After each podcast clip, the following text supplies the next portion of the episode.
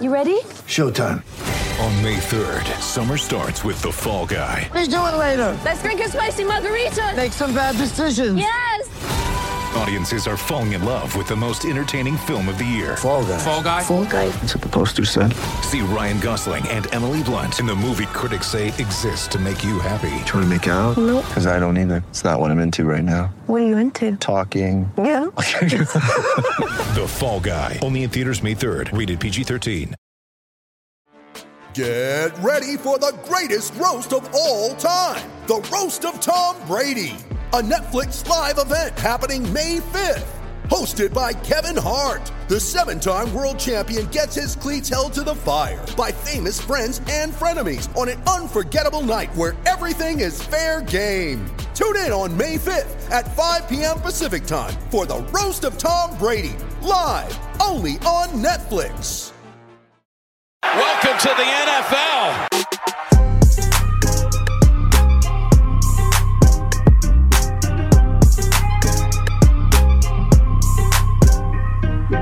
Welcome to the N F L, rookie. What's happening, guys? Happy Thursday. Yep, that's right. Happy Thursday, and welcome to the Dynasty War Zone, the People's Dynasty Podcast. On today's show, we are going to be one show away from wrapping up our twenty twenty-two rookie class. On today's show, we are going to be t- talking rookie buys and sells. So who are the rookies from the twenty twenty-two rookie class that we are buying and selling? Now, I don't have my main man, the man of the hour, and the man with the power with me, uh, but I do have the host of our rookie show. Uh, if you've never listened to the Rookie Rundown, first of all, you must be new here, so welcome. Thank you for joining us. And two, uh, you're going to hear a lot from this guy in the next coming months because this is his time to shine over here at the Dynasty Warzone Football Network. My co-host tonight is the host of the Rookie Rundown, Mister Dallas Hyder. You can follow Dallas on Twitter at Salad Galore. That's Dallas backwards, Salad with two L's, Galore. Dallas, man, it's been a little while. Yeah, it's been a hot second, but it's uh, a great episode to be rejoining the fold for the normal D W Z crew here, uh, stepping in for Jerry like it's my job. And uh, we'll see what we can do tonight. Uh, talk some rookies from twenty twenty-two and start dabbling into the twenty twenty-three class as well as my Bears. So kind of excited. Yeah. So so if if you tuned in for the headline at the end of the show, we are going to do a good person, interesting tweet. It's not a bad tweet. Um, we're going to do a little promoting. We, we have a couple of things we're going to do. Um, I'm just going to be real honest. I'm going to pull back the curtain a little bit. The regular season for me is a grind, and I think it is for a lot of content creators, especially in the dynasty space. But I will tell you right now that uh, we are past the season. You know, this is the part where a lot of dynasty podcasts take their foot off the off the gas pedal a little bit. They relax, they chill out. You know, me, um, again, tonight we're going to cover some twenty twenty-two rookie content. This coming Tuesday, we're going to put our final twenty twenty-two podcast to bed. And then the following Tuesday after that, we're going to start rookies here on the main show. Dallas, what do you got coming up with the, the Rookie Rundown? Yeah, Rookie Rundown is about to be in full swing. So I was waiting until after the national championship game to do my full, uh, I guess we'll call them like game breakers for the rookie class that actually appeared in bowl games. Um, there was actually a surprising number that did play and didn't opt out this year. And I think that speaks a little bit to the class depth as opposed to, you know, the guys not being good. Um, so I've got the breakdown of the bowl game standouts, um, my take on some, you know, offensive and some I D P guys. I'm going to try to do a little bit of both throughout the offseason here. And then we jump right in. Um, I'll be doing my very early positional rankings to start off, and then we start diving into positional fits, um, the guys that I'm avoiding. I'm going to spend a large portion of the early part of this offseason um, focusing on the guys that you're going to be drafting in rounds three and four, um, guys that you should expect and not be surprised to see drafted on day two that would normally shock the fantasy community, um, kind of like the Eric Ezukanmas from last year, where everyone has to go and hurry up and look as to who that guy is. Um, I'm hoping to hit those guys on the head early and often this offseason because I don't need to tell you how good Bijan Robinson is. Everyone's going to be doing that for the next four months. So, oh, yeah, there's going to be, by the time we actually get to our rookie drafts, if your rookie drafts are after the N F L draft, we're all going to have had a gutful of Bijan Robinson, and that's to take nothing away from him as a prospect. You're just going to hear it ad nauseum, but that's cool. Uh, allow me to do a little promotion real quick and some cross promotion. So if you're listening to this on Thursday, this was a Wednesday podcast on YouTube. This is why you subscribe to the YouTube channel. You never know, especially this time of the year, uh, when I might get a, you know, a burr under my saddle and be like, I just threw it in our, our group chat today. I'm like, Dallas, you free tonight? He was like, yes. I'm like, let's do a podcast. If you're subscribed to the YouTube channel, if you're subscribed on Spotify, Stitcher, Podbean, uh, iTunes, wherever, you're not going to miss stuff like this. Um, I appreciate you searching through the iTunes algorithm looking for Dynasty buys and sells. But if you just subscribe to the channel everywhere, you won't miss content like this. And I do want to throw a, uh, a cross promotion to our friends over at Toilets to Titles. If you're listening to this anywhere, same feed, YouTube, podcast, whatever, search Toilets to Titles. On Tuesday night live on their YouTube channel, we did a ten round Superflex Dynasty startup with the twenty twenty-three rookies in there, Dallas. What do you, what do you think about that? Little twenty twenty-three rookies, you know, where did Bijan go? Where did the rookie Q Bs go?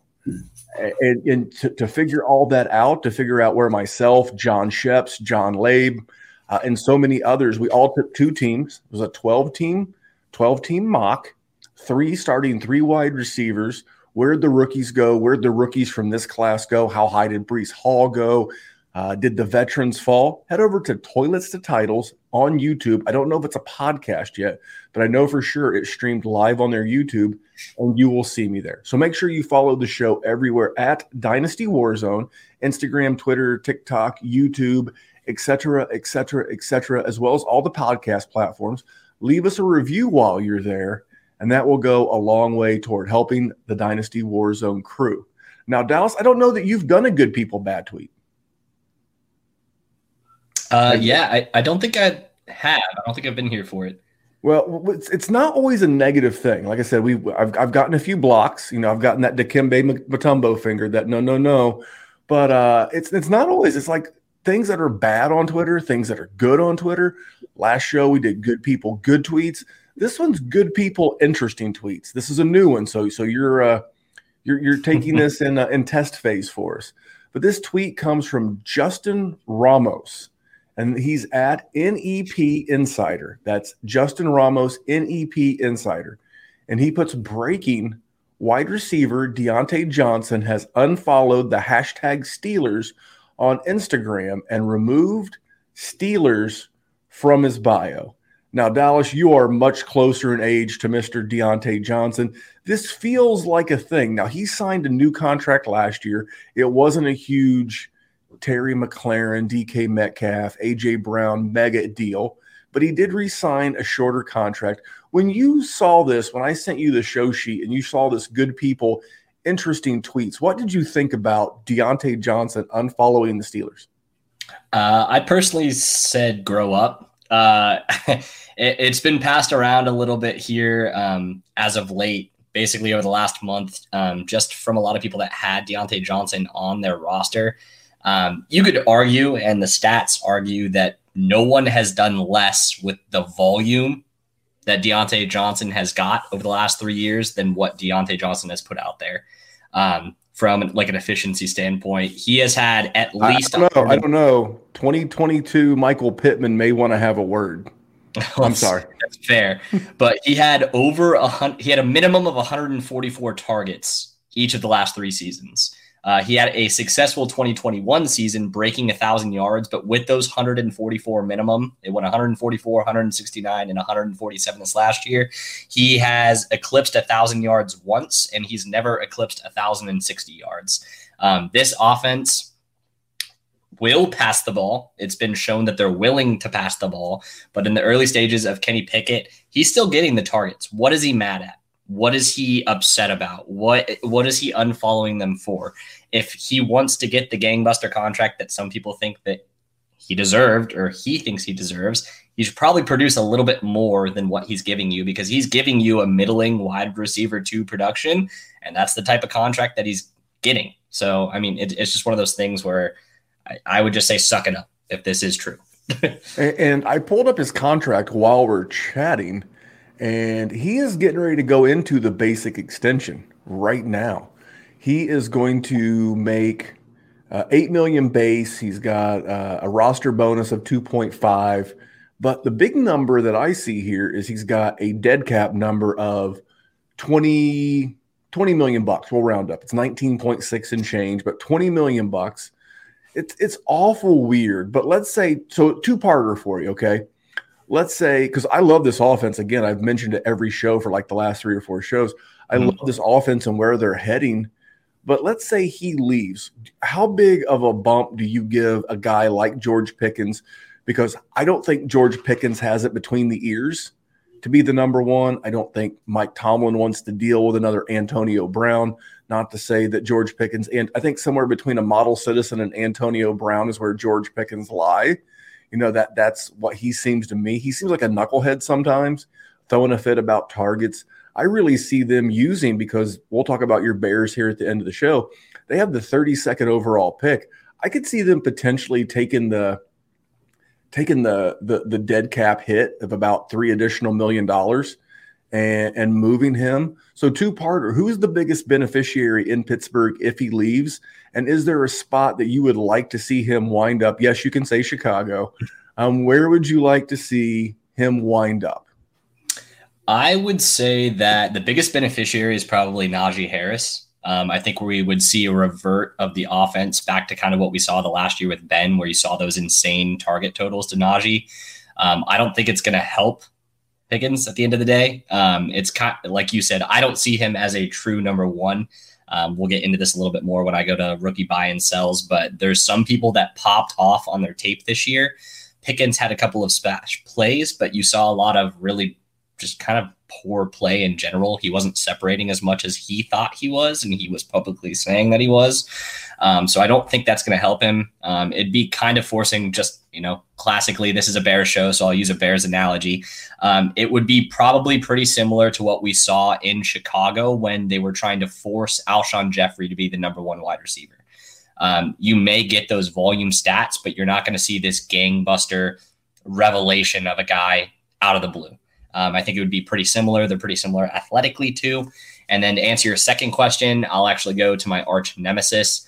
Um, if A-Rod does stick around, which I don't know why he wouldn't with the sixty million dollars on the books, um, get him a guy who's hyper, hyper, hyper accurate, and you'll be able to see that separation that Diontae Johnson is actually getting, or even a guy. Um, you could replace Juju in K C. I know those are always very common answers, but I want to see him with a prolific, accurate quarterback right now, which unfortunately is not Justin Fields. I'm a realist. I may be optimistic at times, but I understand what I have. Yeah, I, I think if, if you're Pittsburgh, because I really think Pittsburgh's on the come, you know, and, and the A F C is already loaded. You know, you got the Bengals and, and the Ravens in your division. You have the Chargers and the Chiefs out west. You have the Colts in the South. Oh, wait a minute. Damn it. Um, but but you, you get my point. You don't want to, you know, send him to an already loaded A F C. I think that, that makes a lot of sense. Uh, I looked at Tyler Lockett's contract. He makes way too much money. And, like, he would be like the natural replacement for Tyler Lockett, you know, um, similar-ish type game to, to be a complement to D K. Unfortunately, uh, Tyler Lockett going to be in Seattle for a long time based on that contract. But, you know, New Orleans maybe opposite. I mean, yes, I think the N F C would matter, but this just makes me like the young guys on the Steelers even more. And I, I agree and I disagree. I think they would draft a wide receiver because obviously they'd probably get at least a second for Diontae Johnson. I th- actually think your Bears do make a lot of sense.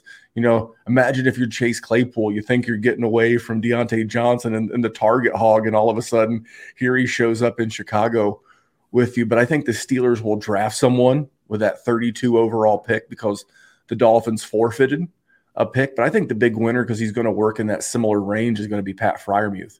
So mm-hmm. if you really think Deontay's going to get traded, I think I think Freiermuth would be the big winner. Yeah, no, it, it makes sense a lot. The, the one guy I was thinking about actually under the radar, a team that is low-key probably going to be rebuilding this offseason that no one's talking about rebuilding. What about Chris Godwin down in Tampa Bay? He's a guy that just signed a contract. It's not a gangbuster contract, but it's a team that's looking like it's going to look a lot different next year. Tom Brady, if he does continue to play, I don't think it's in Tampa Bay. I think he saw what that team was this year, even with the weapons still there. And you're looking at a rebuild that's kind of trying to recycle. You have Mike Evans, who's out of contract at the end of next year, um, kind of in that super veteran contract. I wouldn't be super pleased if the Bears did that, but there's a lot of teams that would pay a good chunk of change to get a guy like Chris Godwin, even with him making twenty million dollars a year. So that that's a guy that I am keeping my eye on, but um, I, I agree. I think Diontae Johnson could help quite a few different teams. It's just whether or not they're actually going to move on from, you know, a guy that they were willing to pay. So, you know, I, I don't think Tampa Bay is going to move Godwin. I think Godwin, if you looked over, I think if I remember correctly, I, I actually mentioned this on the Toilets to Titles podcast on Tuesday evening, that from like week twelve or thirteen through seventeen, Chris Godwin was the wide receiver eight in fantasy. Yeah. You know, that's about a year. It's about a year removed from the A C L. And I think that Tampa Bay is going to look at that division, even without Tom Brady, and think, man, this is very winnable. And that feels like a destination for a guy like Derek Carr, Jimmy Garoppolo, one of those veterans on the move. So anyway, I thought this was a good, I thought this was a good person, interesting tweet scenario. So I thought I'd get your, your two cents. And good people, interesting tweets is brought to you by our patron, patreon.com forward slash Dynasty Warzone. Um, I've been a busy guy this week, Dallas. I've been paying out like double-digit leagues. You know, uh, one thing that we take a lot of pride in, we haven't had a league collapse. We continue to add leagues. Um, mm-hmm. On next week's show with Jerry, we're going to have an offer in the in the patron um, for new patrons. Uh, it's it's a lot of fun, but paying people out, great leagues, great people. And uh, we're going to do a scholarship. I'm, I'm going to leave him unnamed for this week's show, maybe. Maybe he uh, maybe he doesn't want to be named, but he knows who he is. He took some of his winnings and said, hey, I'd like to sponsor someone who maybe can't afford to be in the patron. Give away a patron league or two on mm-hmm. me, and we're going to put some people in. So a lot of interesting stuff coming up with the patron. Um, just a way of, you know, keeping the show streaming, keeping the show on. So check out patreon.com forward slash Dynasty Warzone.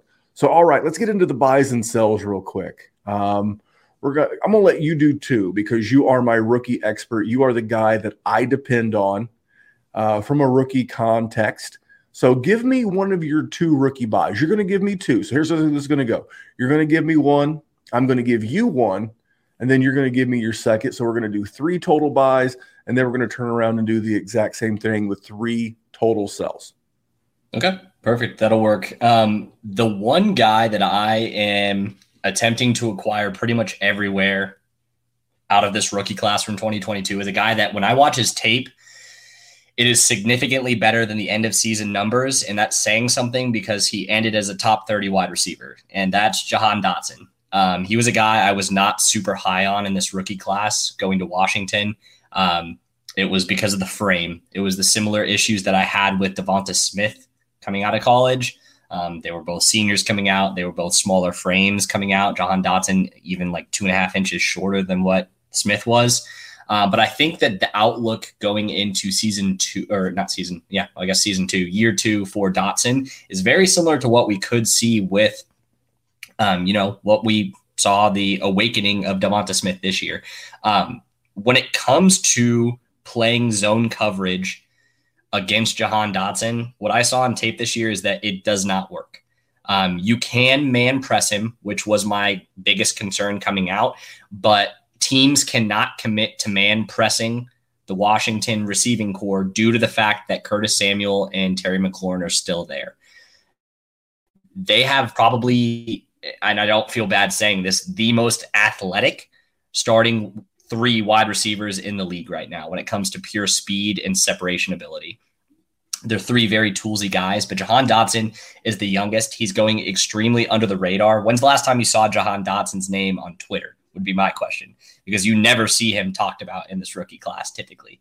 Um, and then he's coming off of a season where he was injured. He was on I R for five weeks and he still was a top thirty wide receiver in P P R formats. He, he produces when he's on the field. He was tied for the league lead for rookies in touchdown receptions with Christian Watson. But the thing that differentiates him from Christian Watson for me is that he spread those out. he was consistently getting a touchdown a game basically for like a six-week period. Christian Watson compounded all of those in like three weeks on insane productivity. Um, Jahan Dotson is a guy I'm targeting everywhere, and he's a guy that you spent a second on. I have no problem spending a back half first on a guy like Jahan Dotson at this point in the offseason, trying to acquire a guy when I don't know the landing spots or situations of the top three wide receivers in the twenty-three class. I like Jahan Dotson, and, and, and I'm going to answer your question with a question of my own. Mm-hmm. W- would you say that the Washington Commandos are going to be in contention in that division anytime soon? I uh, this comes to quarterback. If they get extremely aggressive and trade up for a quarterback, so like that's a dark horse team. Say Washington trades with the Bears all the way up for the first overall pick and takes Bryce Young. You're telling me Bryce Young has Curtis Samuel, Terry McLaurin, and Jahan Dotson as his three receiver options with that defensive line, which is still intact. Plus a couple running backs. Plus a couple running backs, and you're looking at it, and yes, Washington's defense overall was a little bit spotty in some games, but we're coming off of a week where they completely embarrassed the Dallas Cowboys.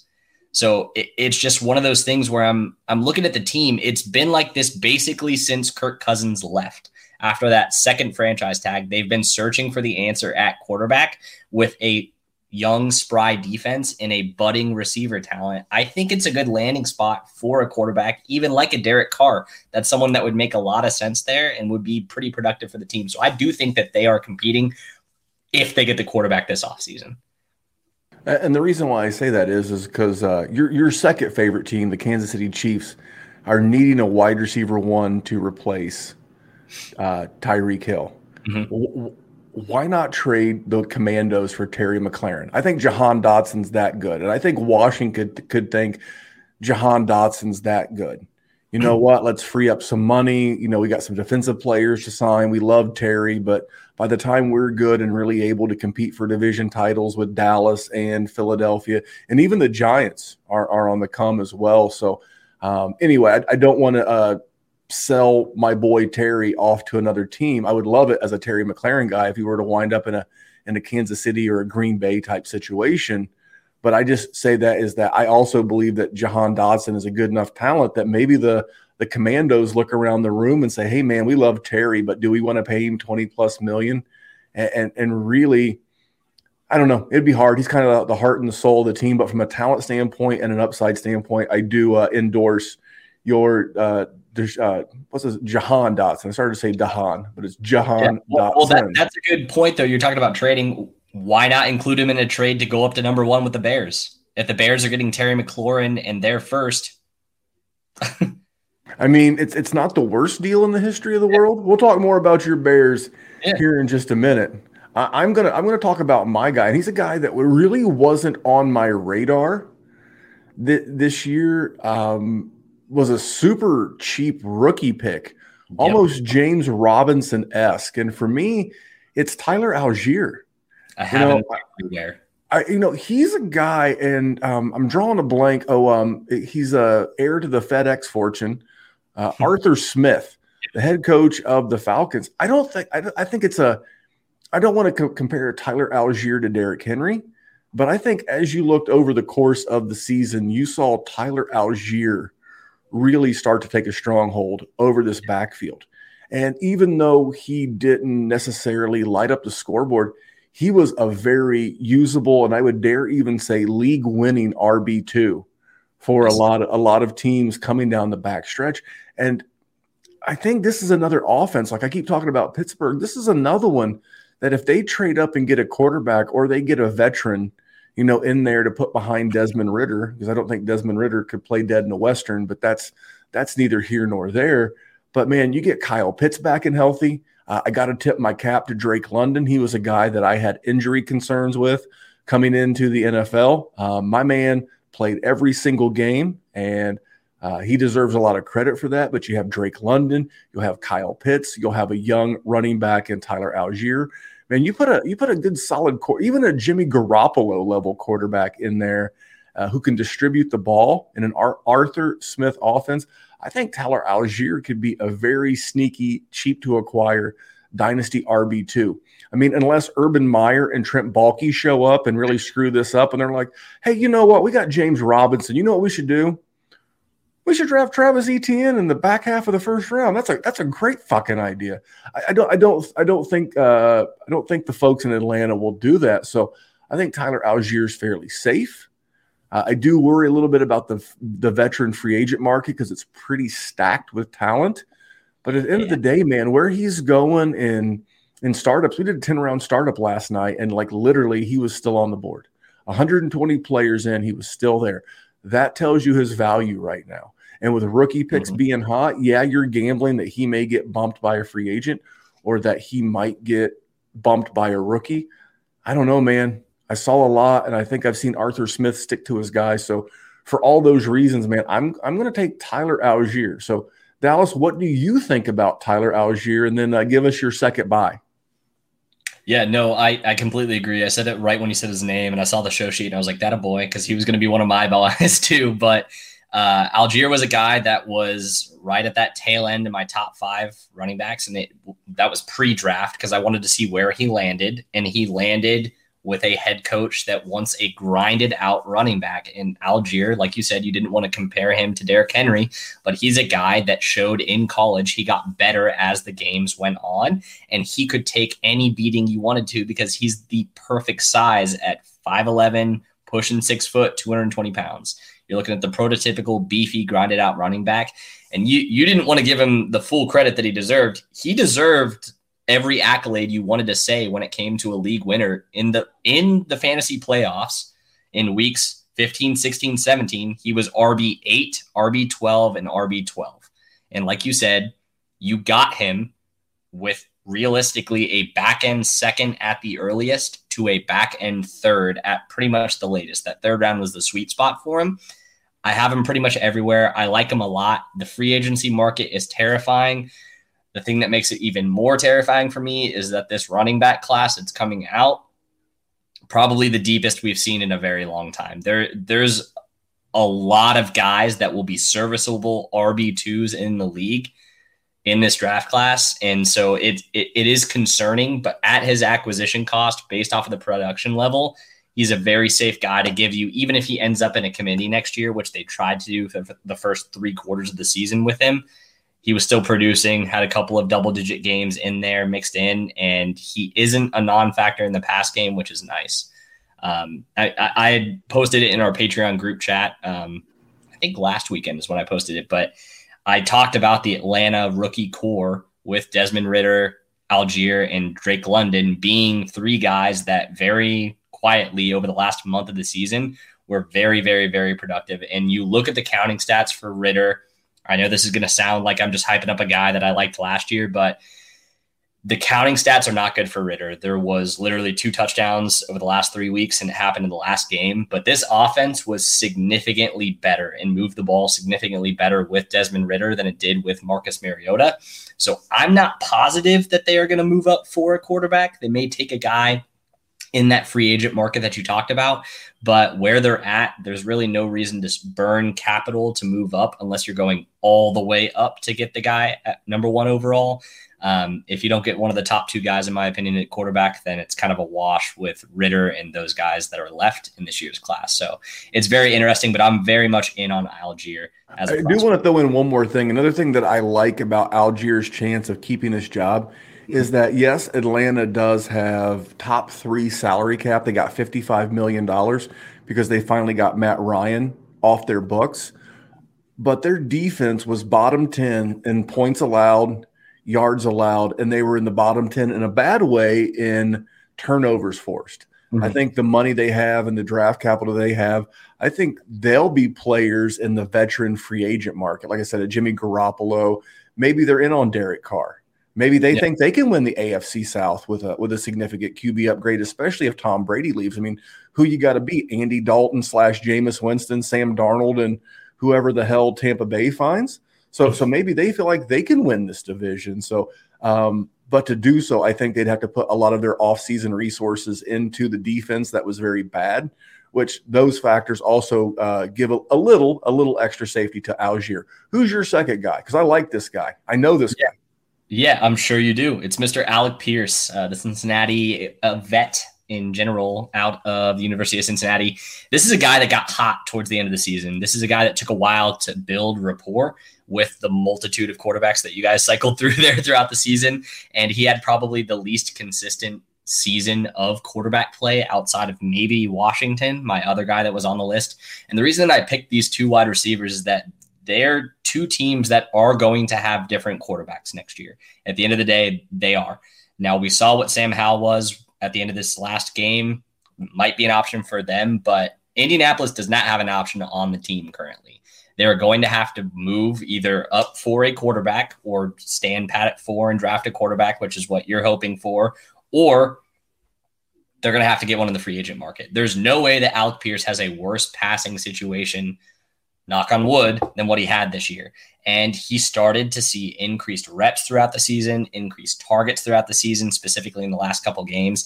And he's a guy that is an athletic freak. He was the athletic wonder outside of Christian Watson in the class, and he actually was better from an athletic measurable standpoint based off of player profile than even what Christian Watson was. The only thing with Christian Watson is that his straight line speed is absolutely insane. Um, Alec Pierce is kind of a freak athlete. He just needed to put it together and needed to shore up the hands. And he didn't have a lot of drops this year. Um, but that's where I'm at. I don't think that Dotson or Pierce could be acquired for less than what you could acquire them right now, pretty much as soon as the season starts on either one of them. So those are guys that I'm moving for. But where are you at on Pierce, being an Indy fan that you are? I mean, you go to player profiler dot com and, and you just look at his measurables. Four, four wheels. He's got a ninety-third percentile speed score, and he's got a ninety-sixth percentile catch radius. He's a very bursty athlete. You know, he's the kind of guy that if I'm going to pick him up in a dynasty league, here are the type of dynasty leagues I want. Either A, if I have to start three wide receivers, and I need a guy that can potentially win me a week. You know, let's say hypothetically the Colts draft Will Levis. Now, he doesn't throw the ball over the barn. He throws the ball through both walls of the barn, because he's got the big arm. That's the kind of Q B that that that really accentuates him. So if, if it's a, I have to hit the submit button on my lineup every week, I want him to be my wide receiver three in a matchup where I need big points, because I know that if he if he lays a dud, I may get like two catches for forty yards. But if he goes off, he could have like four catches for one hundred forty yards and two touchdowns. So he's a week-winning guy. Also, if you play Dynasty Best Ball, he's the kind of guy that you will absolutely love having as like your wide receiver four or five on a Dynasty Best Ball team, because when he has that monster game, and he'll probably have three-ish, give or take one, a season, and, you know, he's got week winning, week upside because of the four four wheels, because of the six foot three frame, and he's a quarterback upgrade away from being very splashy. So I don't know that he'll ever be a volume monster, but in a, as a wide receiver three that you can get dirt cheap, or a best ball, wide receiver four or five, lock him in. I absolutely love Mister Alec Pierce. Uh, Colts can't afford to draft another second-round wide receiver. They got to use that other second-round pick to hopefully shore up the offensive line. By the way, we're going to fix your Bears today. We're going to we're going to talk Bears. As a Colts fan, what I would simply do, I would not trade up with your Bears. I would give I would trade up with the Cardinals and get that one oh three, and whoever fell to me fell to me. I know Houston's going to get it wrong automatically right off the jump. So now I'm down to a coin flip of who I get, of who's the actual good quarterback in this class. So as a Colts fan, I'll make it easy. Just move up one spot. What do the Cardinals want? Lock myself into a top three quarterback, and then I just sit back and wait.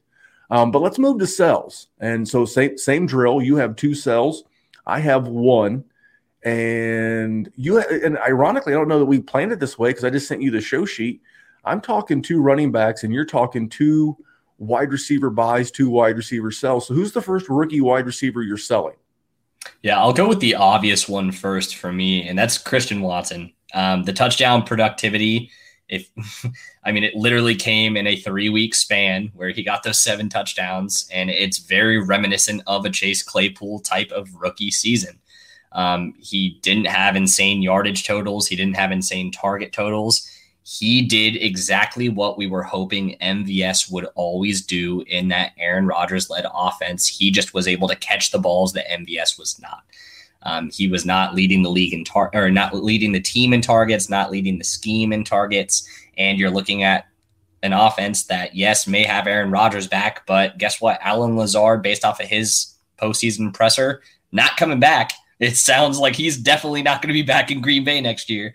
So it, it, it's very interesting to see what he could be. I think they would be very foolish not to either bring in a Juju in free agency or draft another wide receiver, potentially with their first round pick.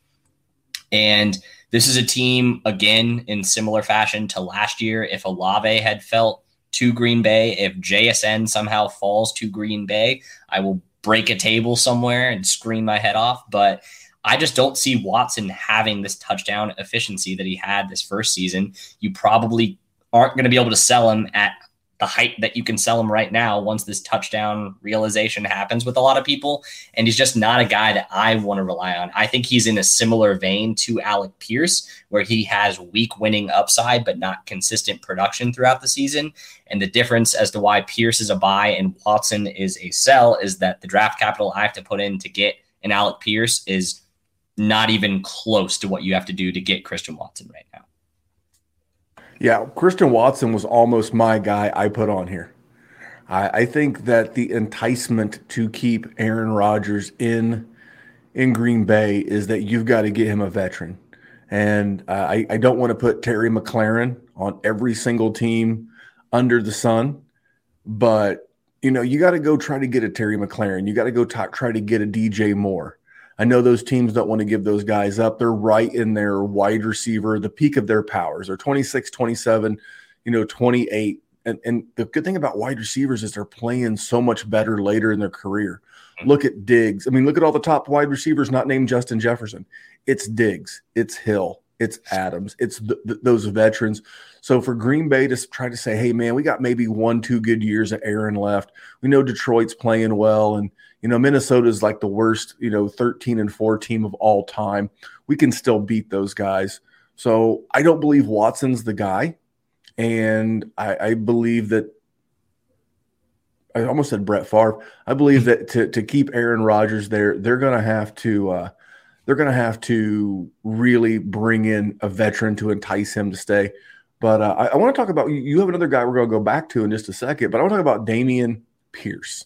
Now, you talked Alec Pierce as a buy, and you threw me off because I, so, I saw the show sheet, and it just said Pierce. I'm like, uh-oh, we're going to have a little crossfire. Um, I was not a big Dameon Pierce guy last year. I, I know he broke out. Nope. And, you know, maybe he would be more valuable, and he may be a hard sell because he had the high ankle sprain. He missed the playoffs. I, I just see Lovie Smith getting canned. I don't know that Nick Caserio, the G M in Houston, makes it for the duration. Uh, very little draft capital. If I remember correctly, he was the third pick of the fourth round last year. Not a huge upside guy, not overly involved in the passing game. What does a new head coach see? Um, as much as I love James Robinson, he feels like Walmart James Robinson. You know, James Robinson was like like was like Pepsi or Doctor Pepper, and Dameon Pierce feels like uh, like Doctor Thunder. You know, he, he kind of the same, but not really, except he's going to wind up with the same fate. They're going to wind up bringing in a veteran. They're going to wind up bringing in somebody that's just going to crush his value. But he did go to a big school. He did go to Florida. A lot of people will like him. A lot of people will remember, hey, and if I could get any second in one Q B and especially Superflex, I would have Dameon Pierce off of my roster in about three point four seconds. So th- that is my take on Dameon Pierce. Uh, I know you have another wide receiver you want to talk about, but uh, give me uh, g- g- give me about the the the sixty second elevator speech on Dameon Pierce, and do you agree or not? Yeah, one hundred percent. Um, everyone knows I don't like projection players. Um, my process does not allow me to. Now that forces me to miss out on guys a lot of times, like a Jalen Waddle, who has proved me one hundred percent wrong over the last two years. But it stops me from reaching on guys like Dameon Pierce that people were taking at a two oh two, a two oh three, sometimes creeping into that back end of the first in rookie drafts, only for him to either get replaced or just not be fed the ball like he was his rookie year. Him going to Houston was exactly what you assumed was going to happen, happened. If he had stayed healthy, he probably would have finished as that top twelve running back, and people would be hyping him up even more. But the thing is, when you're looking at Dameon Pierce and his production, the team literally could not throw the ball.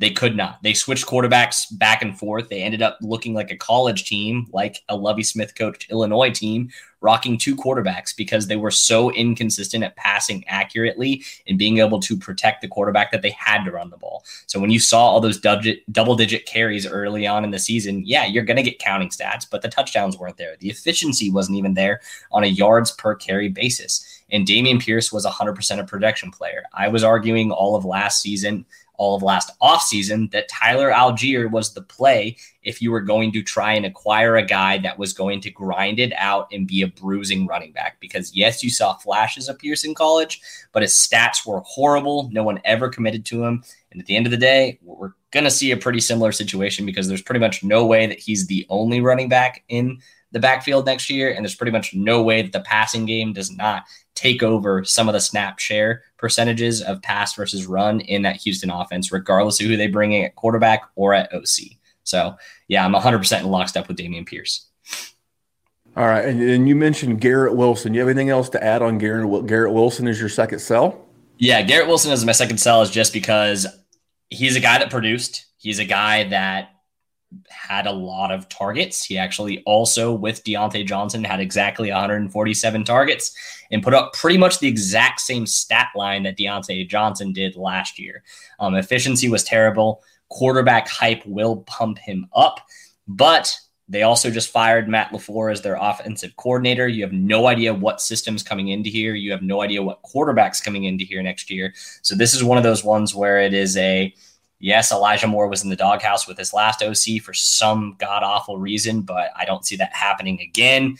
You're going to have Breece Hall back catching passes, which you didn't have for the entirety of the second half of the season, and it's still a consistency issue with Garrett Wilson. It was the week-in, week-out production. It was boom, bust, boom, bust, similar to a rookie season. Did he have hype? Did he exceed my expectations? Yes, but because he exceeded those expectations, I'm doubling down because I didn't see anything that I didn't see on tape with him in college that he produced now in the N F L. I just want to get out while I can at that high price because everyone always will go after that rookie wide receiver that leads the class in receiving yards and targets, regardless of what they are as a prospect. So this is probably a very peak selling point for a guy like Garrett Wilson. If you don't believe in him, like I don't, I'm an Olave guy and I'm standing by that. So, yep.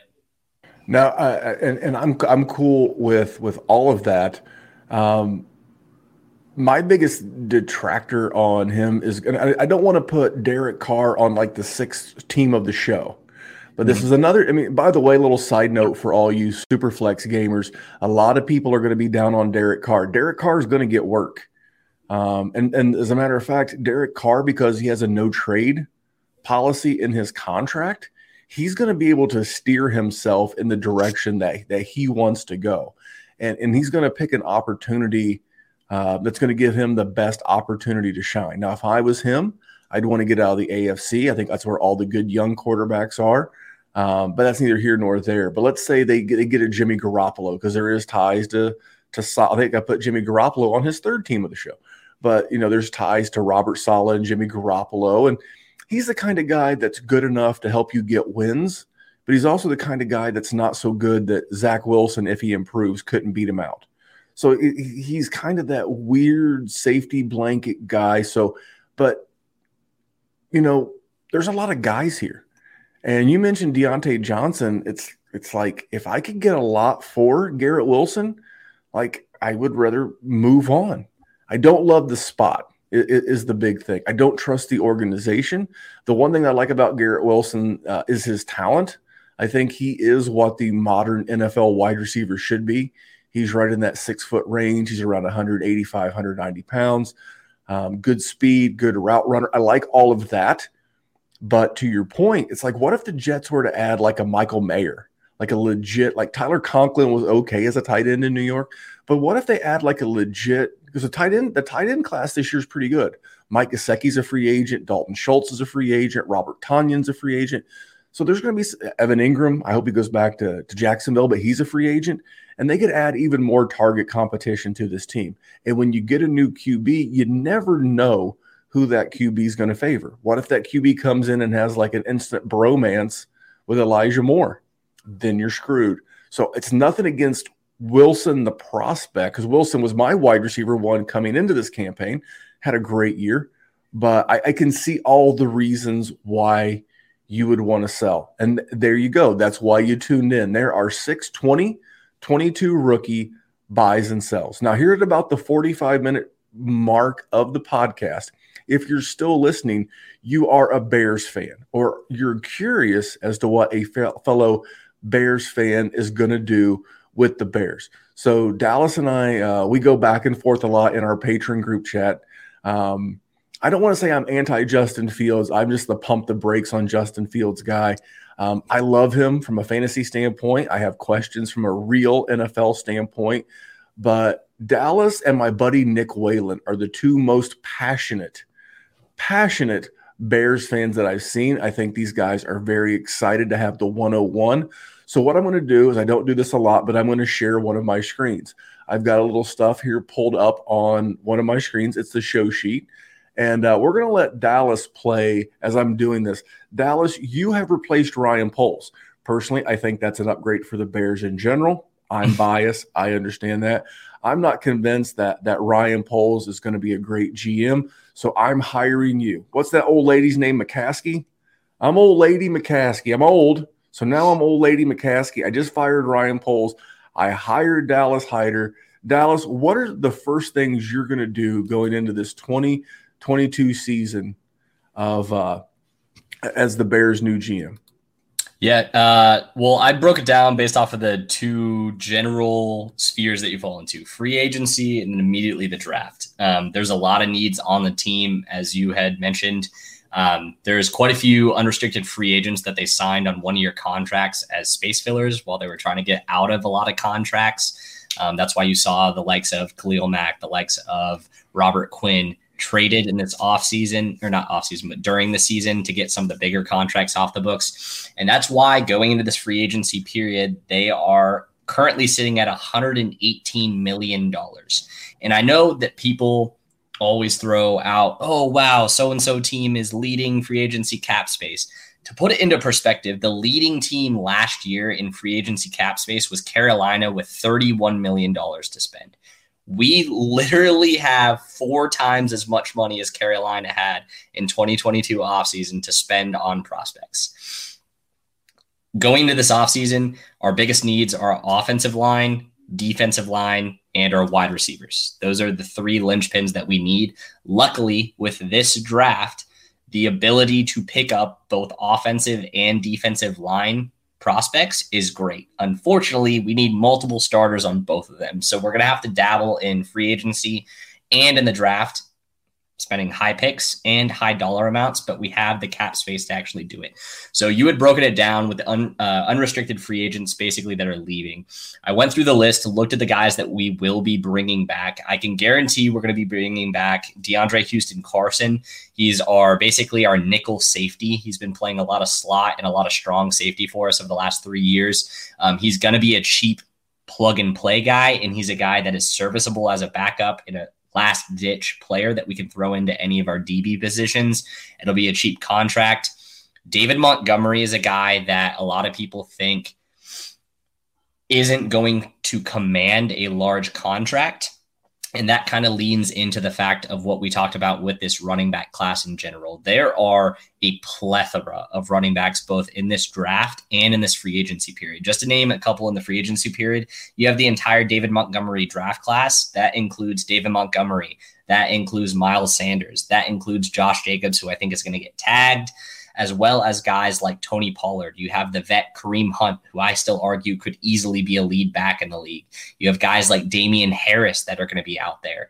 There's a lot of running backs that have Miles Sanders, a personal favorite, that could sign anywhere that will probably be driving down this market. So I personally think they're just going to stay with the proven product that they have in David Montgomery. And if they're looking for more juice, they're going to take another shot in this year's draft, kind of like what they did last year with Tristan Ebner, very late, except I'm hoping it's a mid-round pick. If you're looking for a bruising back guy, we'll talk about that later, but you know how I feel about Zach Charbonnet. If you've heard me talk at any point over the last two years, that would be my dream fit if we are going to let Montgomery go. But the total unrestricted free agent money that is going to be walking out of the door contract wise is twenty-nine million dollars. So if, these are all pretty much bottom of the barrel signings that we would be doing to replace these guys as kind of fillers, because not a lot of these guys were actually starters for us on a regular basis outside of the swinging in and out of Riley Reef into the offensive line and the swinging in and out of Michael Schofield, but both of them were injured quite a bit. So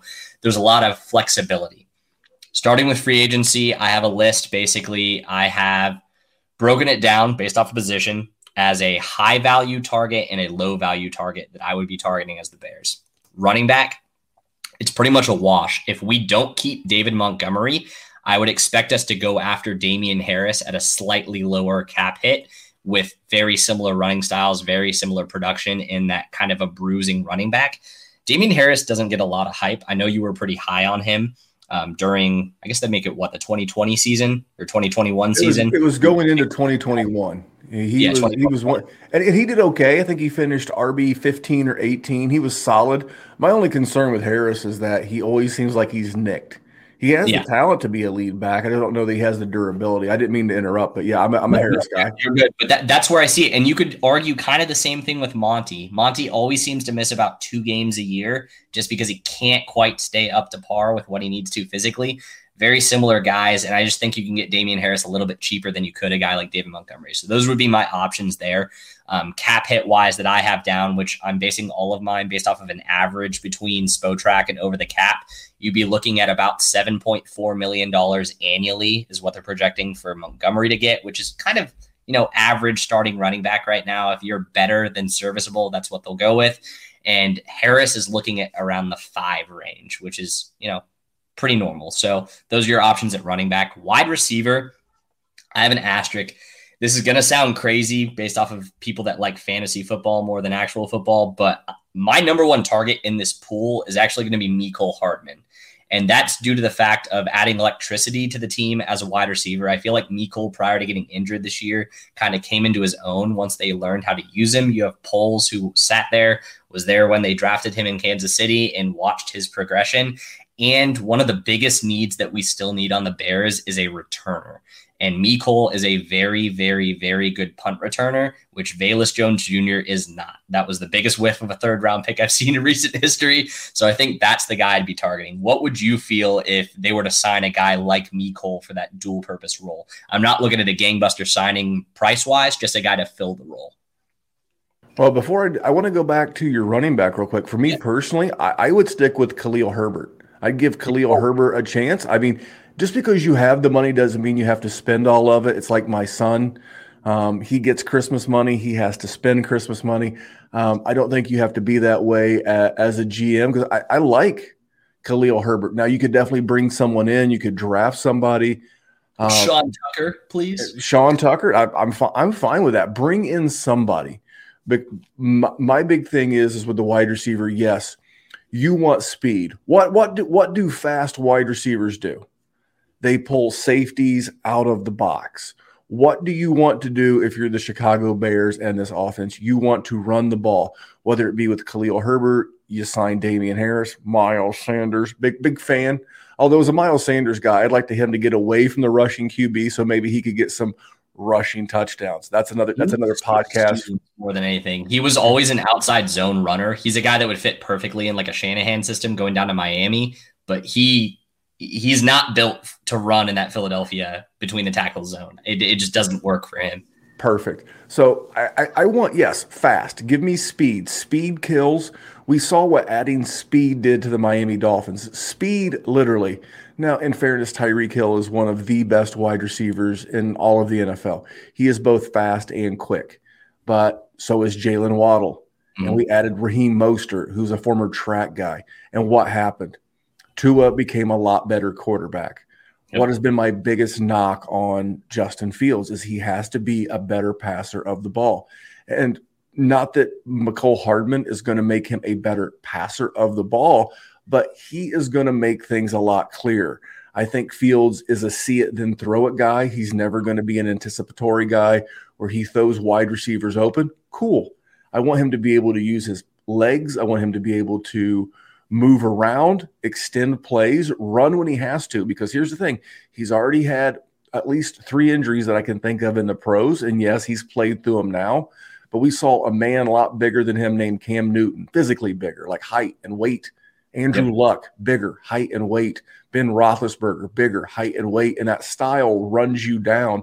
You can't take those beatings forever. So I want, I want a fast guy to give him more lanes to run. So I think a guy like Mecole Hardman with legit speed who serves a dual purpose as to be able to kick returner, I think that's a fine option. You don't want to overextend at the wide receiver position. You already made a trade that I don't love, but that, that was not a trade you made. That's a trade that as the new G M you inherited. And you you can't continue to put a ton of resources in the wide receiver position. So I think based on all of those factors uh, of need, usefulness to the offense, and skills brought to the table, I think Mecole Hardman would be a fine choice. Yeah, and the secondary wide receiver option for me, they're exactly the same, projected at around ten million dollars to eleven million dollars a year, which is completely doable for a serviceable wide receiver. We just paid Byron Pringle six million dollars, so you can't talk me out of anything around ten million dollars for a guy that I've seen do it. Um, Alan Lazard knows the system, knows the Getsy system. Like I said, not going to go back to Green Bay based off of the way that he was talking in his post-game presser of this last game. Um, I I think it would be a good fit. I think we'll probably have to overpay a little bit for him, which I would rather not. There's a little bit of a redundancy when it comes to Claypool with a big body guy, but that's another dude with a ton of speed that is very good at deep balls.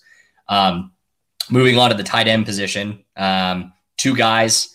One, I don't think is leaving Jacksonville, and Evan Ingram. I think it'd be stupid to with what he's been doing this last year. I think they're going to re-sign him, and they would be idiots not to. Um, but backup plan, another guy, another guy that knows Getsy system, Robert Tonyan. Uh, we have a good blocking tight end in Cole Kmet, but he hasn't shown the flashes in the passing game. Tonyan is kind of the opposite. Tonyan has been in a very electric wide receiver, specifically in the red zone for Green Bay, and he knows this system in and out. He's been in it his entire career. He's a guy that's going to come very cheap. His projected cap number is four million dollars a year. He's a guy that comes in and probably plays a pretty significant role in those two tight end sets that we are inevitably going to be running with this run-first offense. So those are the two tight ends that I'd be looking for. Do you think Tonyan would be potentially a pretty good fit for us? I do, and and while you brought that up and you were bringing it up, I was uh, pulling up another guy that I think you can get cheap that might be – because he's a good blocking tight end, uh, is Austin Hooper. Uh, yeah. Another guy, another guy who's, who's going to be cheap. He's going to be on his fourth team. Um, these are the kind of things that that I want the Bears to do. Um, I think it's boring. I think it lacks sizzle. I think it lacks splash. I think those are the things that I, I agree with everything from the offensive side of the ball. This is a fantasy football, so we won't jump too deep into the defensive side of the ball. Now, from a draft picks perspective, you, you, you got the one oh one. Um, now, you as a Colts fan, we're going to be doing a mock draft series you're doing within our Patreon, and I'm sure you'll broadcast some of that as podcasts mm-hmm. later in the offseason. I'm going to play Chris Ballard. You're going to play Ryan Poles. And you're trying to move me that one oh one for a, a dump truck full of things. And I'm I'm I'm pretty frugal. I got maybe I got that from, from Chris Ballard. But but who is in the draft? You have the one, you have the fifty-six, and you have the sixty-five. Those are your three best picks. Um, let's just stick to the one for, for this show. We'll have you back another time. Um, What are you doing with the one oh one? Who are you approaching? Who are your targets? Obviously, the Colts is, is a target, but what are you trying to do? And then I, I will let you answer that question, and then I'll let you answer this one. If no one bites, if no one moves up and gives you what you want, who are you drafting with the one oh one? Yeah.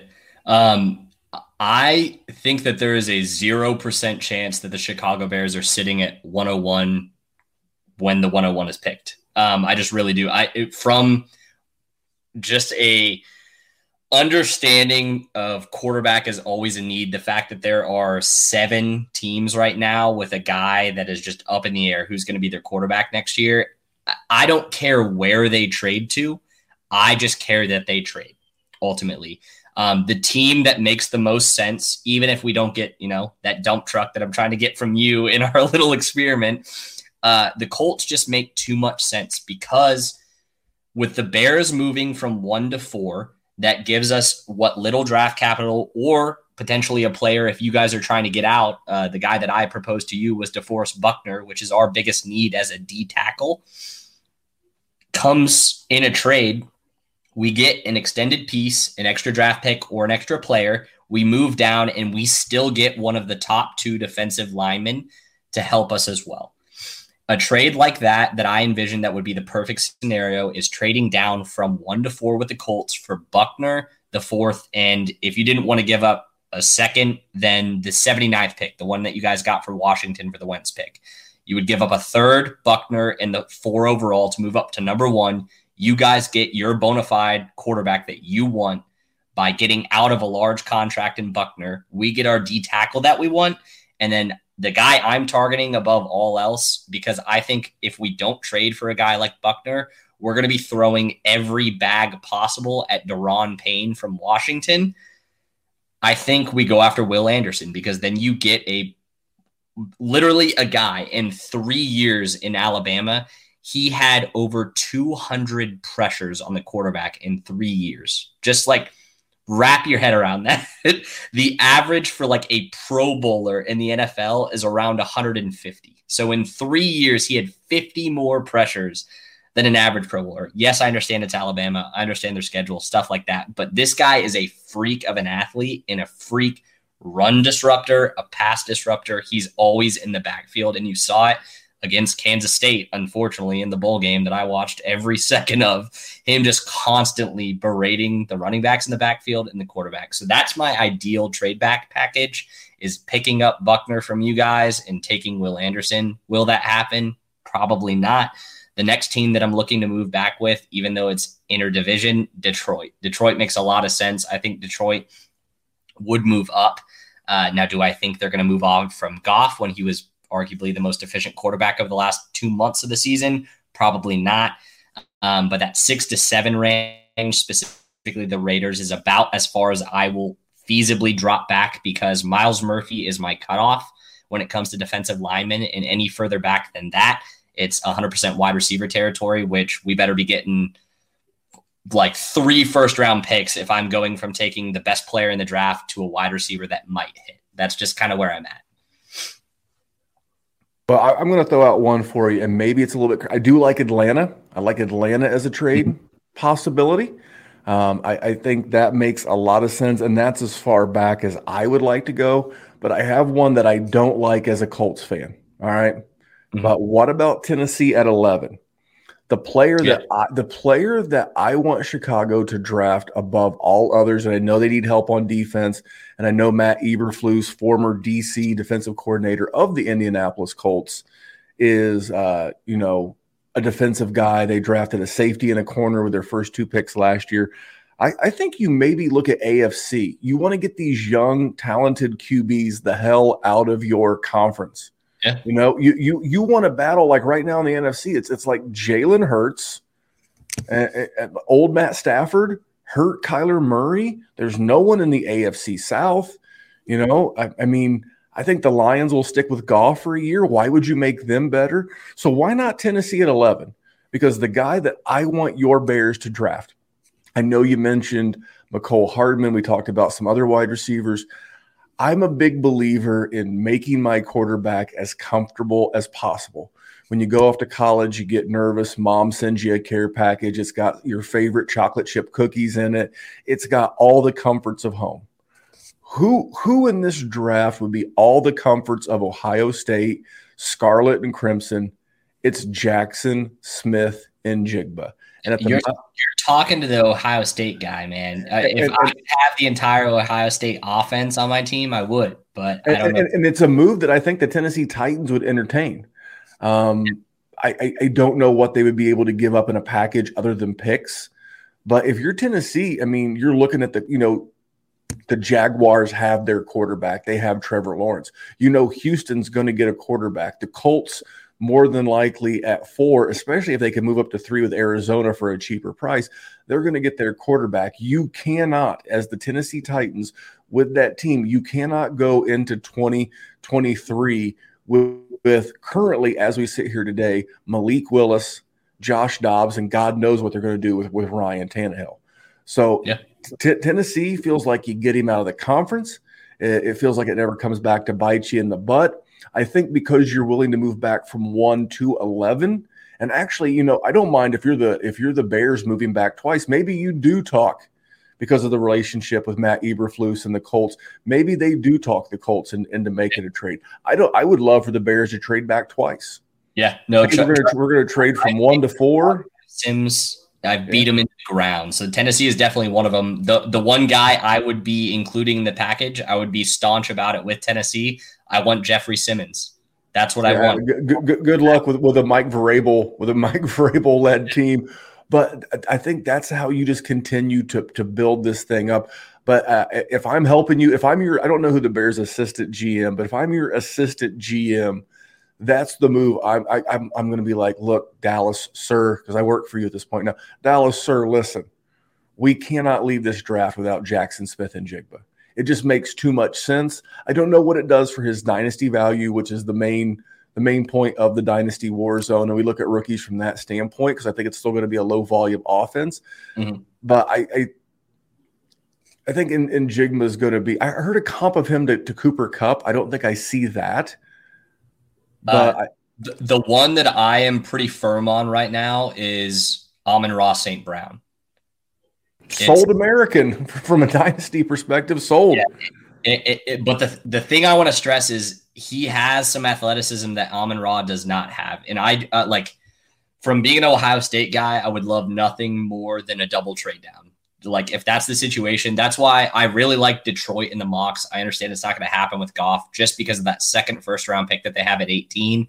I don't know if J S N's going to go as high as I would like him to, even though I have him still as the wide receiver one in the class over Quentin Johnson.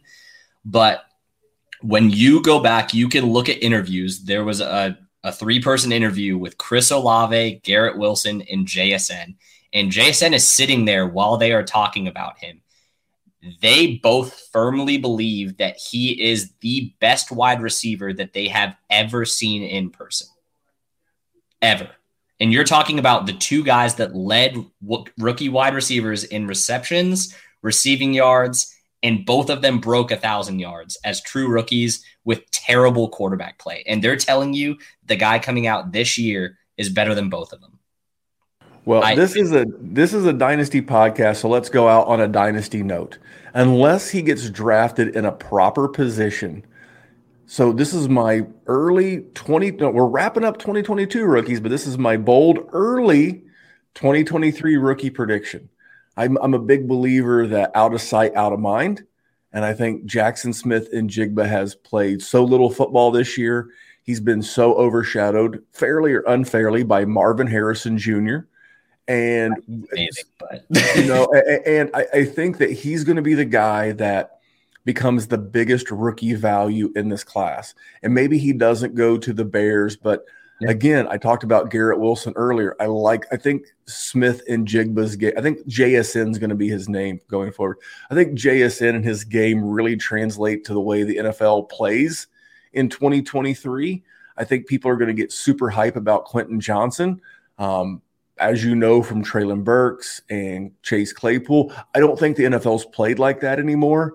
I don't think those six foot four, two hundred fifteen pound, you know, big bodied guys, I don't think it translates like it did back in the day with Dez and, and guys like that. I, I think this is a new league that that runs different concepts. So I still like J S N, but Dallas, listen, man, we're just over an hour. I appreciate you jumping away from South Dakota to home to help me co-host this podcast. We'll talk a lot about the Bears. I just thought, man, there's so much Bears talk, and rightfully so. You know, the, the Bears haven't had the number one overall pick, I think, since like nineteen forty. Yeah, it was nineteen forty-one was the last time. nineteen forty-one, we- yeah. So, so Bears fans have a lot to be excited about. For the first time since uh, Sid Luckman, it feels like the Bears have got a Q B they can really build around. Um And a lot to be excited about because they are going to get a lot of opportunity to do something with that one oh one. Dallas, please tell us some more about the rookie rundown when you start planning on pumping out content. It'll be right here on this feed. So if you don't subscribe, if you normally, and I'll be, I'll be honest, I'm guilty of this. There's some podcasts out there that I love that I don't subscribe to because I just try to remember now is the time to subscribe. You can unsubscribe in May, but Dallas is going to be dropping the goodness. So for the Dynasty War Zone, you want to subscribe at least through like your rookie drafts so you don't miss this guy talking rookies. Dallas, what's coming up with the rookie with the rookie business? Yeah, I should have another episode. Actually, I'm planning on recording it tomorrow, so it will be whenever you want to drop that next one. But then it should be pretty much weekly all the way through the draft and into the summer now at this point. Um, I, like I said, I'm going to be doing my next episode over going over the bowl standouts, um, the guys that helped and hurt their Scott, uh, stock the most. Um, I'll give you an insight. One of the guys that I was not super high on beforehand was Kenny McIntosh, and I think that he earned himself some money throughout this uh, bowl progression and national championship victory for Georgia. Um, but I'll be doing that, and then I just start diving into prospects. Like I said, I'm going to be focusing on guys that are not in the first or early second round pick-wise. Going to be focusing a lot on those sleeper guys, a lot of guys that I've personally been getting D M questions about. Um, Guys like Rashee Rice, guys asking if Zay Flowers is actually as fast as people think he is. Um, a lot of these wide receivers and a lot of the running backs, I'm telling you, Sean Tucker is the most slept-on running back in the world right now. He's going to run in the four threes, and he's going to weigh in at two ten to two fifteen. Going to be a monster. Um, but there's just a lot of prospects that people aren't talking about that I'm going to make you talk about. Because um, that's kind of what the Rookie Rundown is about. And I would like to push the envelope a little bit and take a little bit of a hot take. Um, but, you know, I, I own my faults, and I also definitely don't let you forget where I told you so. So it, it's the fun part about rookie season. Uh, it just makes me, you know, egotistical. Well, I, I'm excited for it um, as long as we have it and uh, I can get it uh, uploaded. We'll, the goal will be to have Dallas featured every Monday. It's a yep. spot he was in a lot last year during rookie season. His show will drop on Monday. Uh, you never know when he might hit record, though. So if you want to get Dallas's content early, go to YouTube, subscribe to just search Dynasty Warzone. You'll find us. Subscribe. You never know. Um, Tyler and Lou might be doing some playoff D F S for you. Um, I'm going to be here. I'm fired up to do more content than ever. Again, the regular season's a grind, but we're past that. Uh, I think I've got like out of like all the leagues, I think I've got like three or four more people to get squared up. And like within a week of the conclusion of the N F L rate, my goal, Dallas, is to have all the patron leagues pe- paid out before the first snap is played in the first playoff game. I think that'd be pretty good considering the number of leagues we have and you know, uh, the, the the good people. But, man, make sure you're following everybody. Dallas, he's at Salad, S A L L A D. That's Dallas backwards, at Salad Galore on Twitter. You can follow the show everywhere, Instagram, TikTok, YouTube, Twitter, wherever, at Dynasty Warzone. If you're not on social media and you have a question for us, you can email us. It's dynastywarzone at gmail. Shoot us your question. We'll get to it. Dallas, man, thank you so much for joining me. Yeah, absolutely. It, it was a pleasure. It was a good, fun little chat and a good little, uh, I guess, intro and dipping the toe in. And, and, and, and, and you thought I was going to rough you up over your Chicago Bears. I, I, I wanted to give you a platform to be excited about it because Bears fans have a lot to be excited about, and you do too because you're listening to the Dynasty Warzone. And remember, here at the Dynasty Warzone, we're just trying to make the world a better place for fantasy football. You guys have a great week. We'll be back next week with more Dynasty and rookie content. See you guys. Enjoy the playoffs.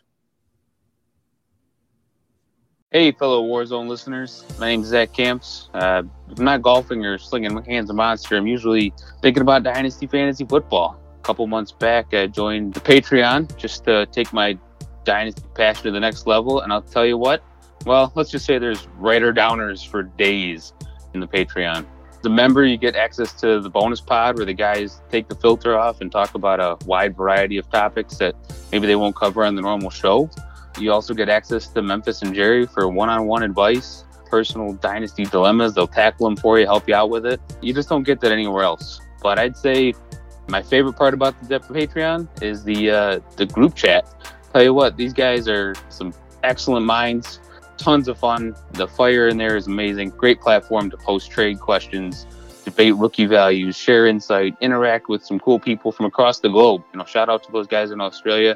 They're blowing my phone up all the time. You know, the best part is there's no Twitter trolls or Facebook trolls arguing about stuff they don't know anything about. So uh, if you want to enjoy your dynasty experience even more, win those championships, pause the podcast right now, sign up. and you can thank me later in the group chat. When we add up all those inches, that's gonna make the fucking difference between winning and losing.